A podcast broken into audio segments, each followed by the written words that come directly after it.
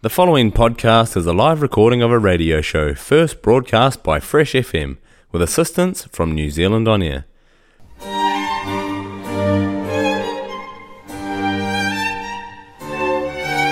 Hello, and thanks very much for joining me for today's episode of Climate Matters. I'm Lindsay Wood.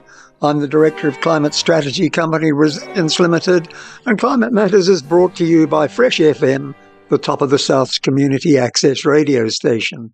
Fresh FM broadcasts in Blenheim on 88.9, to Eastern Golden Bay on 95.0, to the Nelson CBD on 107.2, and across the Nelson Tasman region on 104.8. It's also streamed to the planet on freshfm.net and podcasts of climate matters and also of other locally produced shows are available through freshfm.net and through the accessmedia.nz app. Well, today we're going back into the archives. We're going back into Climate Matters number 38, and that came out at the time that the Australian bushfires were rampaging in a horrendous fashion back in January 2020. So that's three years ago. Um, and here's what we're going to cover the wisdom of Indigenous people, although that's not immediately directed at the Australian situation. There is nothing stopping us except the lack of political decisions. And then a little bit of a paradoxical one, but before we get too smug hurling rocks at Aussie Prime Minister Scott Morrison, of course, he's not the Prime Minister anymore, but he was then, and he was um, an out and out supporter of fossil fuels. And then, if anyone doubts that we're straining the world's resources, we'll have a bit of a look at some unusual takes on that. So, anyway, here we go on Climate Matters number 38, January 2020. And basically, the, the thing that was rocking the world at that time were the bushfires sweeping Australia, some of the biggest bushfires ever known. Um, and the take that we had on climate matters is how can we possibly do justice to these unfolding events from infernos to floods in other part of the world, such as Europe. Um, please accept this further focus on the plight of our Aussie neighbours and beam them our heartfelt support. Then we include a photo quite different, deceptive innocence, I called it, this is innocuous picture is pretty well ground zero for sea level rise, and it was taken by a robot that NASA had launched underneath the ice shelf down a 600 meter hole in the Thwaites Glacier. The Thwaites Glacier is in the West Antarctic ice shelf region, which is one of the most the points of greatest concern. Um, and it's the the image was very it was almost like a grey with a little bit of light in it but it's where ice is melted by warming seawater. And you can view that in just three minutes. I, if we can, we'll give you a link. I don't know whether it's still current. So anyway, uh, that was the editorial. Really a, a heartfelt feeling for what's going on in Australia. Right, the wisdom of Indigenous people. In the homeland of Kaitiakitanga, I'm constantly reminded of the depth and value of Indigenous knowledge whether it's the inspiration of Te Tauihu, who's being good ancestors, that's an amazing document and strategy by the iwi of the top of the South Island, or whether it's the Inuit people enlightening, enlightening scientists on the, the ties between beavers and humpback whales. That was a fascinating story where the scientists didn't understand that to, they had to study the beavers to study whether the humpback whales were doing well because the beavers dams influenced the flow of food down the rivers to feed the whales. Then there was also a case of Mexican villagers pointing engineers to the real source of groundwater in a study. And then a Ghanaian researcher I met at a conference in uh, Hanover in Germany, and she was getting a, on a she missed she couldn't get a flight down to her research site, so she got on a bus and sat for several hours on a bus with a um, a mother an ordinary uh, Ghanaian mother, and the researchers said she learned so much from the mother that she completely changed her research plans. So that's fascinating. And I think they all point to the need for us to keep our minds and our hearts wide open. And the Aussies are learning a terribly hard way that practicing Aboriginal cultural burning, as it was called, could have reduced much of the present fire calamity. Uh, we'll give a link to a BBC commentary on that, where um, they basically talked about the, the burning in advance of the fire reaching an area so they could burn off the undergrowth so that when the fire reached it didn't have so much to consume. I'm sure there's more to it than that. I want to now just give a quite a long quote because it's from a very moving uh, account and it was totally focused on the plight of the Australian bushfires. I think they, the, the, from memory, two and a half billion creatures died in those bushfires. And here's a quote, and it's from Gundula Rhodes, who's a New South Wales livestock vet, and she's on the BBC's The Food Chain program. We'll give a link to that, describing a friend's experience on the edge of the bushfire. A desperate wild koala came into her garden and she offered it a bowl of water. It reached for her hand and held it for an hour. A wild animal.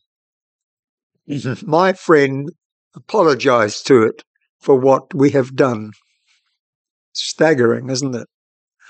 Carrying on from there, um, there is nothing stopping us except the lack of political decisions. That's a quotation taken from a um, one minute quick check by the popular Aussie science commentator Dr. Karl on fires, climate, science, and politics. There is a link to a Facebook page on that, and you'll be able to watch Dr. Karl. But before we get too smug hurling rocks at Aussie Prime Minister Scott Morrison, you may recall that Morrison even um, got the snubbing title coal fondler because he brought a block of coal into Parliament one time to try and pretend it was very innocent.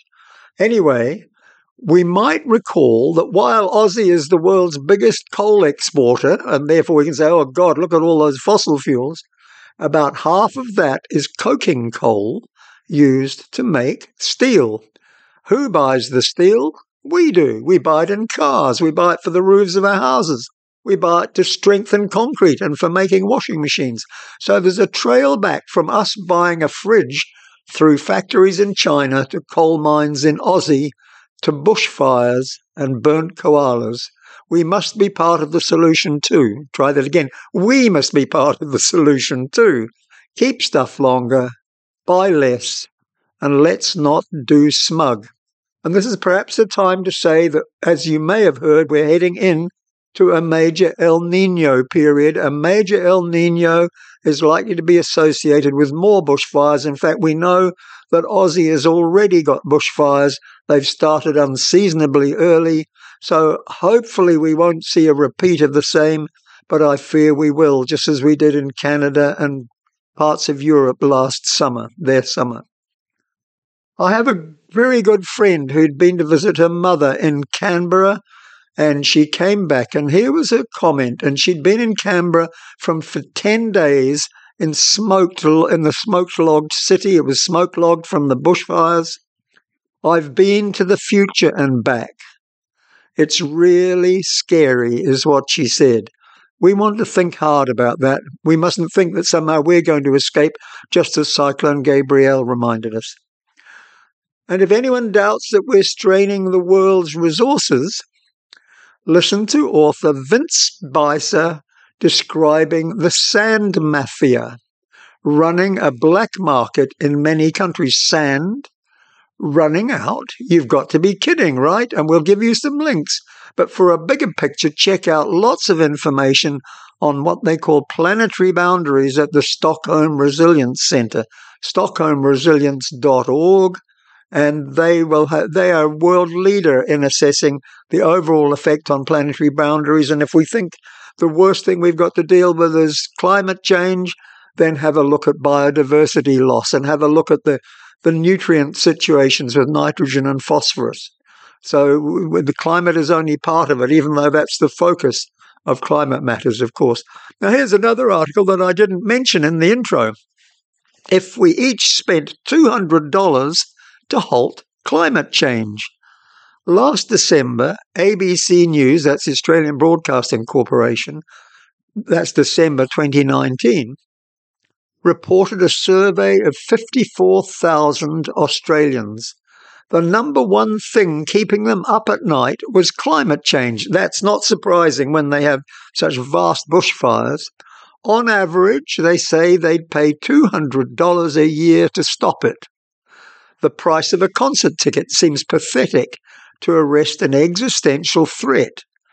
But maybe after the horrendous escalation of the fires, then the average dollars have gone up. In any event, collectively, that's $4 billion per annum for Aussies. The article explores lots of options on how to get a decent bang for that buck. So, you know, if we thought of 200 bucks per person in New Zealand, well, that's over $1 billion. So, anyway, um, we're getting to the end here. Um, I've run you through a little bit there on the uh, on the cost of tackling climate change, and really the cost of a concert ticket seems nothing, doesn't it? Here's a hotter tip for a cooler planet. Think seriously about negotiating a four day week. 20% less cost in traveling, 20% less emissions, and less congestion, less parking, plus a long weekend every week. There is a link there to fourdayweek.com, and they the places around the world are trying this. It comes out in different forms. The but commonly it is people say you worked a 40 hour week, it's working working four 10 hour days and having three off instead of working um, five, seven and a half hour or eight hour days. But then also, some businesses have even found that if you can work four days of just your eight hours, i.e., 32 hours, they still get as much productivity out of it as they do out of um, people working for 40, uh, five eight hour days. So just have a wee think about that and see what you think. Maybe check it out, even if you're just curious. The places that have tried it report very surprising results and they're positive. So, anyway, on that note, we have reached the end of going back into the archives and to Climate Matters number 38. I do hope we're not facing another season of bushfires like that. The signs are that we are. Let's hope not. Let's do what we can to avert that pattern. In the meantime, I do hope I enjoy your company again next week. And anyway, this is Lindsay Wood wishing you kia kaha for the climate.